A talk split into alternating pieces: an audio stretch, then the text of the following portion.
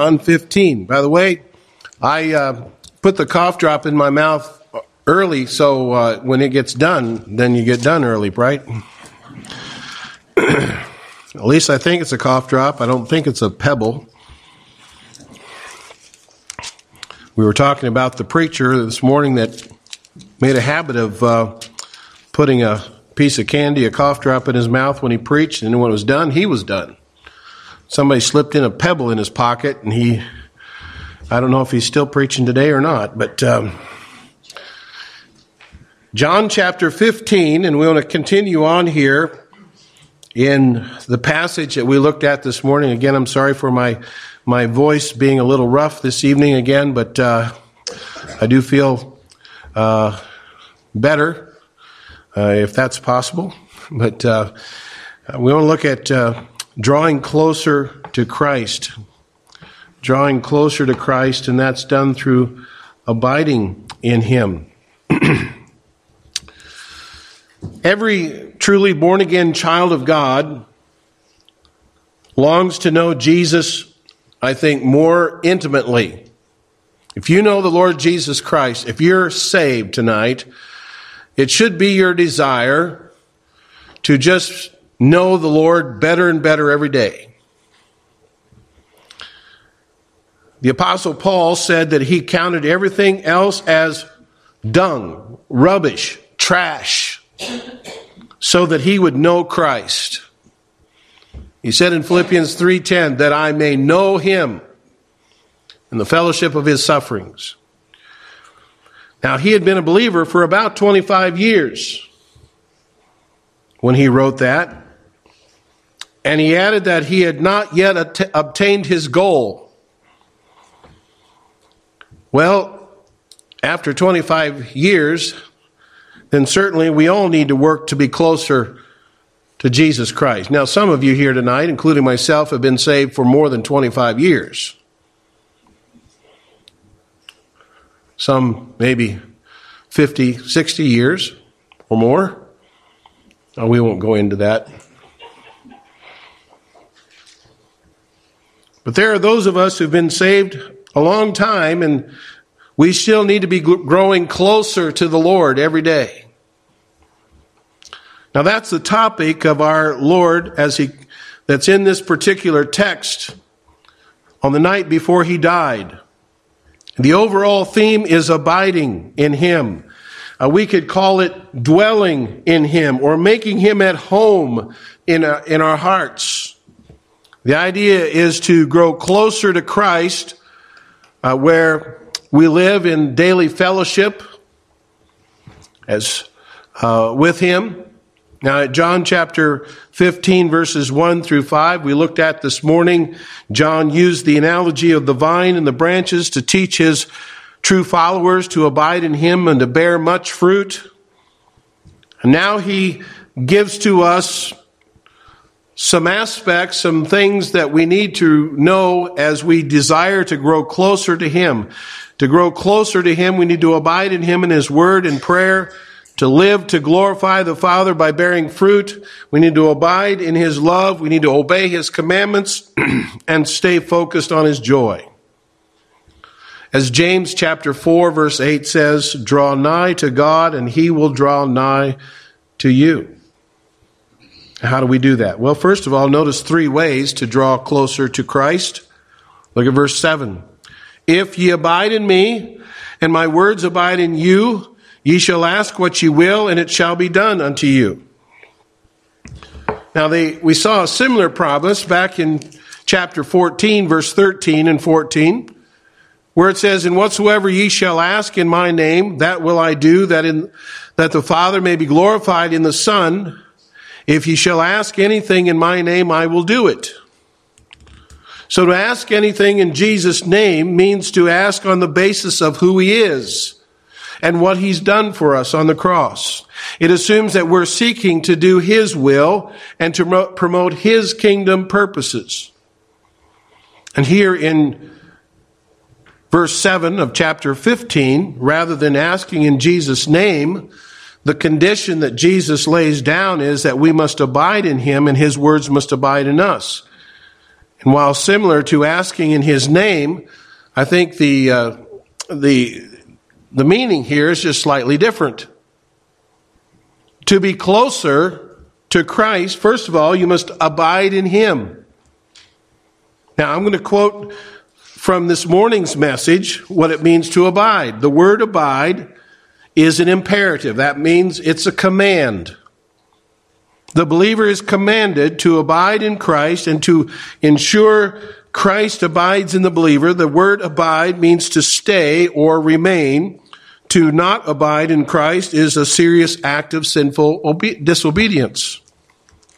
And the context demands that we understand the meaning to do whatever is required to ensure that we live in continuous spirit filled fellowship in Jesus Christ.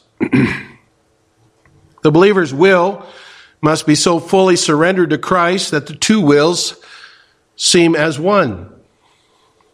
This reality should be the condition of the heart before any person makes any request to God.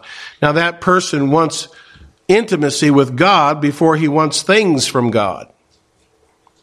The factor defines living faith. Anything less is simply foolish attempt to manipulate God into doing what we want him to do. now, I want you to notice this that abiding in Christ includes both the concept of time and quality. The factor, the time factor, means that it isn't a quick fix to solve all, of our problems.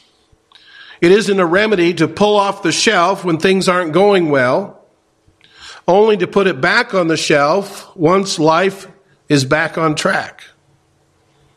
Abiding in Christ is a lifelong relationship with Him. You're in it for the long haul.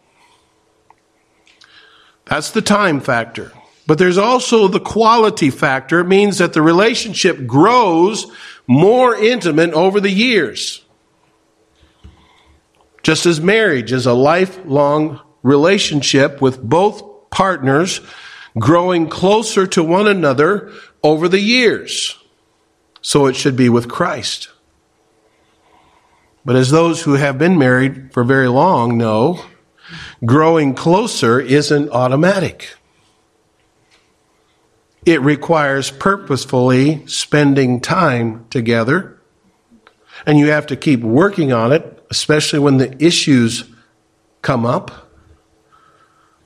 If you don't work it, work at it, it's easy to drift apart. Same is true in abiding with Christ and in Christ. There will be times when you feel closer. There are times when you're going to feel more distant. But the key is to keep coming back to Him and keep working on your relationship with Him. You can't put it on autopilot. So abide in Him. The second thing here to grow closer that he talks about in this verse is his words must abide in you. He says in verse 7, and my words refers to what all, all that Jesus taught. Now, since all the Old Testament was written to point to Christ, as we read in Luke 24 verse 27 in the beginning at Moses and all the prophets, he expounded unto them in all the scriptures the things concerning himself. And then down in verse 44 it says, And he said unto them, These are the words which I spake unto you while I was yet with you, that all things must be fulfilled which were written in the law of Moses and in the prophets and in the Psalms concerning me. The Old Testament pointing to Christ. And since that's true, and then all the New Testament points to Christ, letting his words abide in us means we need to be home, at home with the Bible. The whole book. Not just the New Testament, but the Old Testament as well. Not just your favorite passages, but the whole book. The primary way that Christ is going to reveal himself to us is not through dreams or visions, but through his written word. If a dream or vision contradicts what the Bible says, then it's not from God. So if you want to grow closer to Jesus Christ, you need to spend time, much time in His Word, asking the Holy Spirit to reveal more of Christ to you. So to grow closer to Jesus Christ, read your Bible over and over and over until you're at home with it. now, I said this this morning. I want to repeat this again. I warned you that I would. So don't be surprised. The Bible is the Word of God, it's His speech all the time. The reason nobody from Moses to Isaiah to Peter ever asked God to speak through His Word is because they knew the entire book was His Word. Every single word in the Bible is as much of God speaking as if one were to hear His audible voice from heaven. So, what should we do? We need to stop asking God to speak through the Bible. When you or someone else does, they, when they ask to speak through the Bible, I think you're really denying that the entire Bible is Him speaking. It's His speech. And I think that's a very serious insult to God. And yet, as unintended as it may be, instead of asking God to speak through His Word, why don't we pray, Dear Lord, as the psalmist prayed, Open thou mine eyes that I may behold wondrous things out of thy law.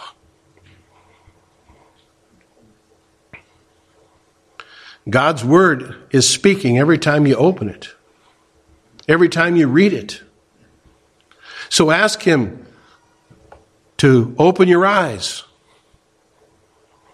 and then listen to His Word. The problem is we hear very little when we read the Bible or we hear it preached. The problem is not with the Bible. It's not with God. It's not that He fails to speak. The problem is not with Him failing to speak through His Word. The problem is with us. The Father, through the Son, must enable us by the Spirit to understand, to apply, and obey His Word. So we need to have His words abiding in us in order to draw closer to Him. And then, thirdly, we need to ask and receive from Him in prayer.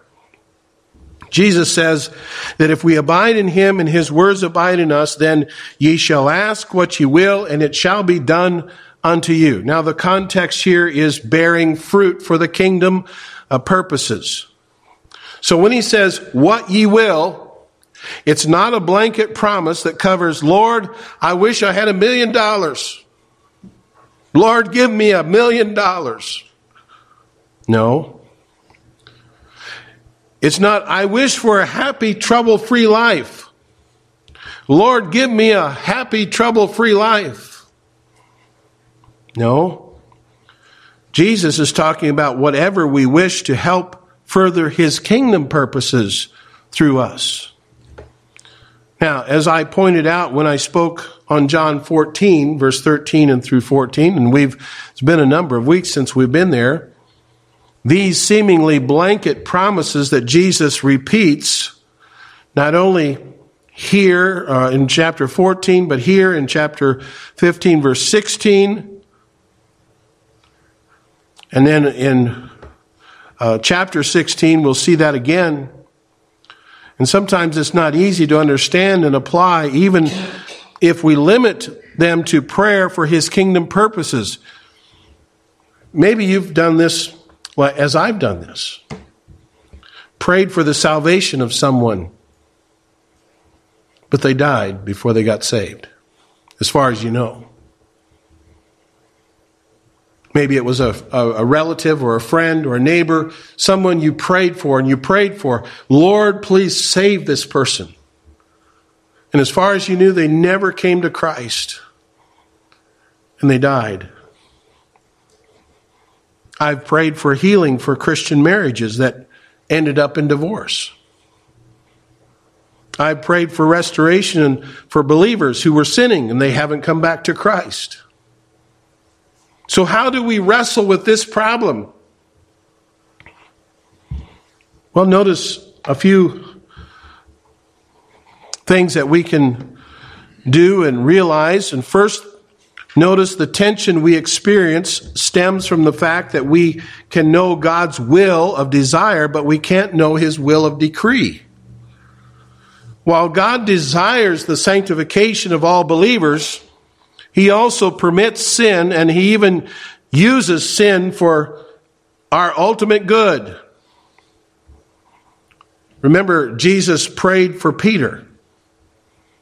Not that he wouldn't fall, but that his recovery from that fall would be used to strengthen others. And we should pray that God would further his kingdom purposes, but we also need to submit to the fact that we don't know his will of decree any of any situation. And then secondly, Jesus' promise to do whatever we ask does not negate the many scriptures that exhort us to wait on the Lord. Jesus doesn't say when he will do it. Paul's longing in his prayer for his fellow Jews was for their salvation, Romans 10 1. but he never saw that prayer answered.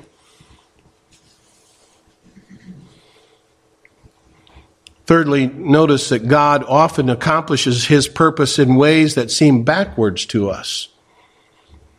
You know, we pray for the gospel to be spread, so God sends persecution. Don't you, think we could spread the gospel better if we weren't persecuted? We pray for power, so God makes us weak. Seems like many times we say, oh, God, you're doing this backwards. And then we do not understand all that God is doing. And it may be that we go to our graves not knowing why He seemingly didn't answer our prayers. You see, we only see a very tiny fraction of what God is accomplishing in his eternal pro- uh, purpose. And somehow, though he uses our prayers in the process, even when we don't know how to pray as we should. But here's Jesus' point in John 15, 7, is that if we live closely with him and his word governs our request, we should be asking and receiving from Him on a regular basis. So to grow closer to Christ, abide in Him, abide in His Word, and in prayer. And then notice, secondly, to grow closer to Christ, we must glorify God by bearing much fruit. Look at verse 8. Herein is my Father glorified that you bear much fruit so shall you be my disciples. now, we again saw in our last study the purpose for which God saved us is that we would bear much fruit. The point of planting a vineyard is not to grow pretty leaves, but it's to grow fruit.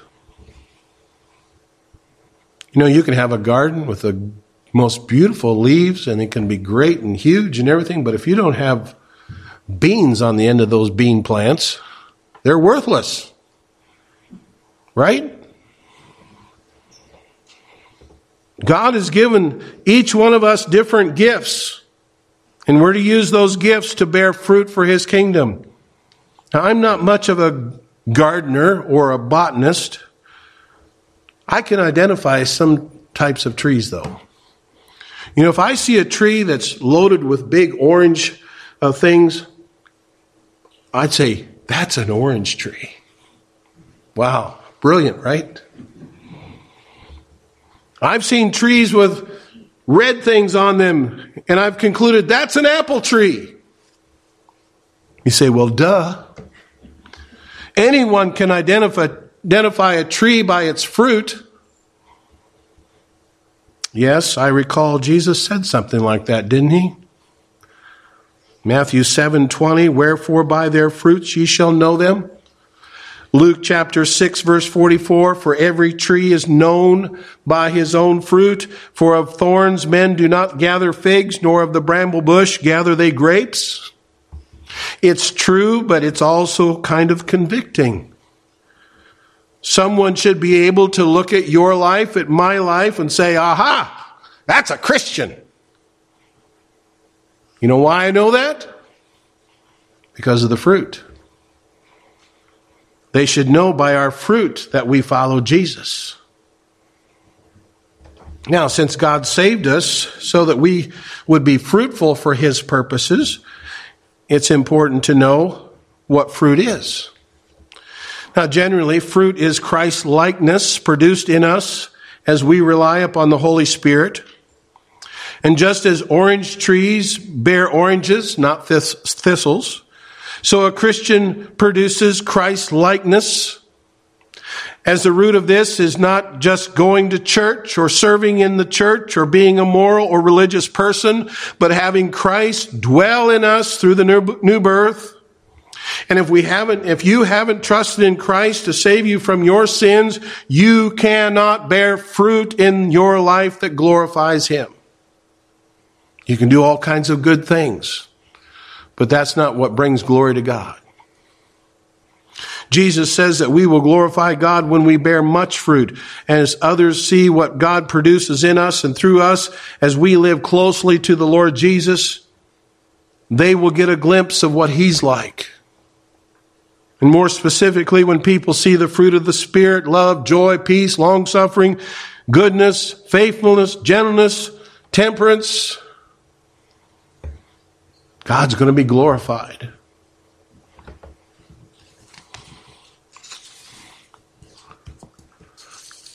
By the way, if an orange tree bears oranges, a Christian should bear Christians.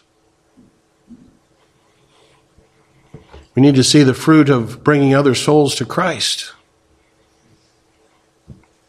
Now, to bear fruit that glorifies God, it's important for us to keep two things in mind. First, check your motives. Why do you want to bear fruit? It's easy to fall into the trap of serving the Lord so that others will say nice things about you or to you. If you feel hurt when people don't give you enough praise, it probably indicates you're not serving the Lord for God's glory, but your own glory. Or if you want to build an impressive ministry so others will say, wow, what a great man of God. I believe your motives are wrong because you're seeking your own glory, not God's glory. Secondly, check your source of power. If you're serving the Lord in your own strength, you're just asking Him for a little help now and then. You're not serving in His power, you're serving in your power. You see, serving in His power doesn't mean you don't work hard, but rather that you work hard as you rely upon God's power. Paul put it this way in Colossians 1.29, whereunto I also labor, striving according to His working, which worketh in me mightily.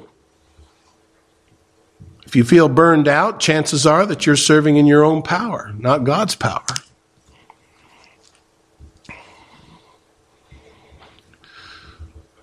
Seems like there's a saying I'd rather burn out than rust out. Wasn't that it?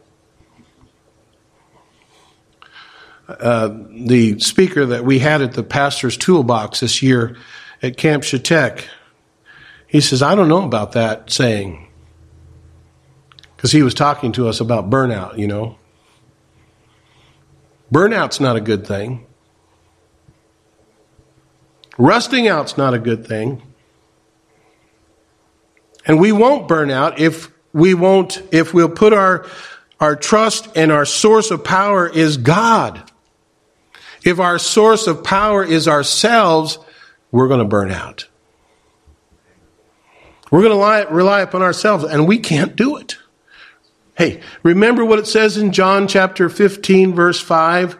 And without me, ye can do nothing. So there's a benefit when you glorify God by bearing fruit. John, uh, Jesus says here in John 15 verse 8 that you, so shall ye be my disciples. Fruitfulness in Christian practice will not only bring glory to God, but it will supply the best evidence to your own heart that you're a real disciple of Christ. That means when you see God work through you and you realize the results are not because of your cleverness or your hard work, but rather because God worked it through you. Wow, that's assurance of the heart that I'm a true disciple of Jesus Christ. And so to grow closer to Christ, we abide in Him, we abide in His Word, we ask and we receive from Him through prayer. We live to glorify the Father by bearing much fruit. And then thirdly, we abide in His love. Look at verse 9. Abide in his love. As the Father hath loved me, so have I loved you. Continue ye in my love. Now that's a staggering statement right there. Just as the Father has perfected love prefer, I should say, perfectly loved the Son, and He's done that throughout all eternity. He never wavered in His love. That's the way Jesus loves His people. That's a lot of love. That's the greatest moment, motive for why we should want to grow closer to Christ. He loves us with in, infinite, inexhaustible love. Again, that hymn that I, I think I referenced last week, or recently anyway, oh, the deep, deep love of Jesus. Or as Paul puts it in Galatians 2:20, I am crucified with Christ, nevertheless I live, yet not I, but Christ liveth in me, and the life which I now live in the flesh, I live by the faith of the Son of God, who loved me and gave himself for me. You see, abiding in Christ's love is absolutely essential if you want a genuine, fresh, fruitful Christian life.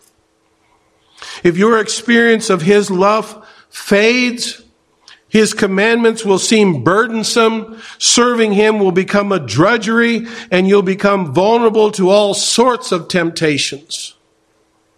Remember how the Lord confronted the church at Ephesus. They were serving Him. They were persevering under persecution. They were upholding sound doctrine. But the Lord said in Revelation 2 and verse 4, Nevertheless, I have somewhat against thee because thou hast left thy first love. He was probably referring to their love for him. But the way you keep your love for Christ fresh is to remember his great love for you. Never get over the wonder that eternal, the eternal Son of God loved you and gave himself for you. Paul prayed in Ephesians chapter 3, verse 17. That Christ may dwell in your hearts by faith, that ye, being rooted and grounded in love, may be able to comprehend with all saints what is the breadth and the length and the depth and the height, and to know the love of Christ which passeth knowledge, that ye might be filled with all the fullness of God. But we need to think this through a bit, maybe more carefully. You know, often Christians say, I don't know if God really loves me because he's putting me through these trials. And they mistakenly think, you know, if God really loved me, he wouldn't allow these awful things to happen to me. But Jesus says here that just as the Father loved him, so he loves us.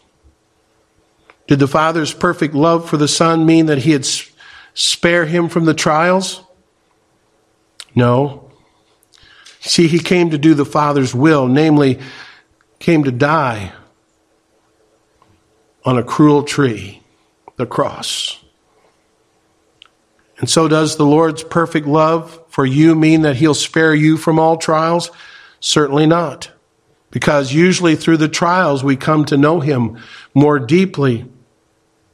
And it's what Paul called again in Philippians 3 and verse 10 that I may know him and the fellowship of his sufferings. Someone said, never interpret God's love by your circumstances. Rather, interpret your circumstances by God's love. And then number four, obey his commandments. Verse 10. If ye keep my commandments, ye shall abide in my love, even as I have kept my Father's commandments and abide in his love. Jesus doesn't let us think that abiding in his love is just some warm, fuzzy feeling. He's plainly stating to us that to abide in his love, you have to keep his commandments. The flip side of that is that if you're not abiding in his love, you're not living in obedience to his commandments. I think it's relatively easy to obey the Lord when things are going well. But the test of obedience is when He takes you through the difficult trials. And at such times, you may not understand why these trials are happening. But like Abraham walking to Mount Moriah to sacrifice Isaac, we have to trust and obey. The story is told of watching a shepherd and his dog. And the dog would herd the sheep up a ramp and into a tank of antiseptic where they would be bathed. And the sheep struggled to climb out, but the dog would snarl and snap in their faces to uh, force them back in. And just as they were about to come out of that tank, the shepherd would use a wooden implement to grab the rams by the horns and fling them back into the tank and hold them under uh, in the antiseptic again for a few seconds. And someone asked the shepherd's wife if the shepherd understood what was happening. And she replied, or asked the shepherd if, the, she, he asked the shepherd's wife if the sheep understood what that was happening. She replied, they don't have a clue.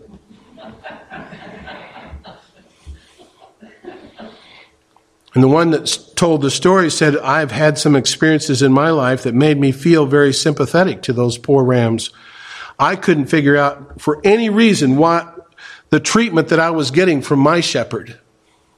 The shepherd I trusted, and he didn't give me a hint of an explanation either. As they pointed out, we still trust our shepherd. We still obey him, knowing that he has our best interest at heart. It's through obedience in times of suffering that we grow closer to our Savior who suffered and died for us. So to grow closer to Christ, you abide in Him. You abide in His Word. You abide in prayer. You live to glorify the Father by bearing much fruit. You abide in Christ's love and you obey His commandments. And finally, to grow closer to Christ, we must stay focused on His joy. Verse 11. These things have I spoken unto you that my joy might remain in you and that your joy might be full. Now, if I were to ask you this evening, what word pops into your mind when I say obedience? What would you say? Would you say duty? Would you say drudgery? Would you say rules? Would you say no fun? What about the word joy? Would that pop into your mind if, he, if I use the word obedience and you say, oh, joy? What about fullness of joy? You see, Jesus associates obedience with our experiencing full joy in Him. That's what He's talking about here in verse 10 and 11. If we don't associate obedience and the fullness of joy, maybe we need to change our thinking. It's interesting that in John's gospel, the word joy has been used once so far. Back in John chapter 3 and verse 29, it was used by John the Baptist. But you know, in the upper room, as Jesus faces the cross, now he uses it seven times. He'll use it twice in this verse, in verse 11, then he'll look, we'll see it in chapter 16 and verse 20, 21, 22, and 24, and then chapter 17 and in verse 13. You see, the world can only offer joy when things are going well. And it's relatively easy to full, be full of joy when you have a happy marriage, when you have beautiful children, when you have a satisfying, well paying job, when you have good health. But it's only those who know Christ who can say, as it says in Romans 5 and verse 3, we glory in tribulations. And we count it all joy when we fall into divers temptations, as it says elsewhere. 1 Peter 4, verse 13, but rejoice inasmuch as ye are partakers of Christ's sufferings, that when his glory shall be revealed, ye may be glad also with exceeding joy. Now, that doesn't mean put on a happy face even when you're hurting inside. Just go around and smile. Hebrews 12 and verse 11 realistically says that God's discipline for a moment does not seem joyful, but it seems sorrowful. The Bible acknowledges that there is a time for tears and there's a time for grieving.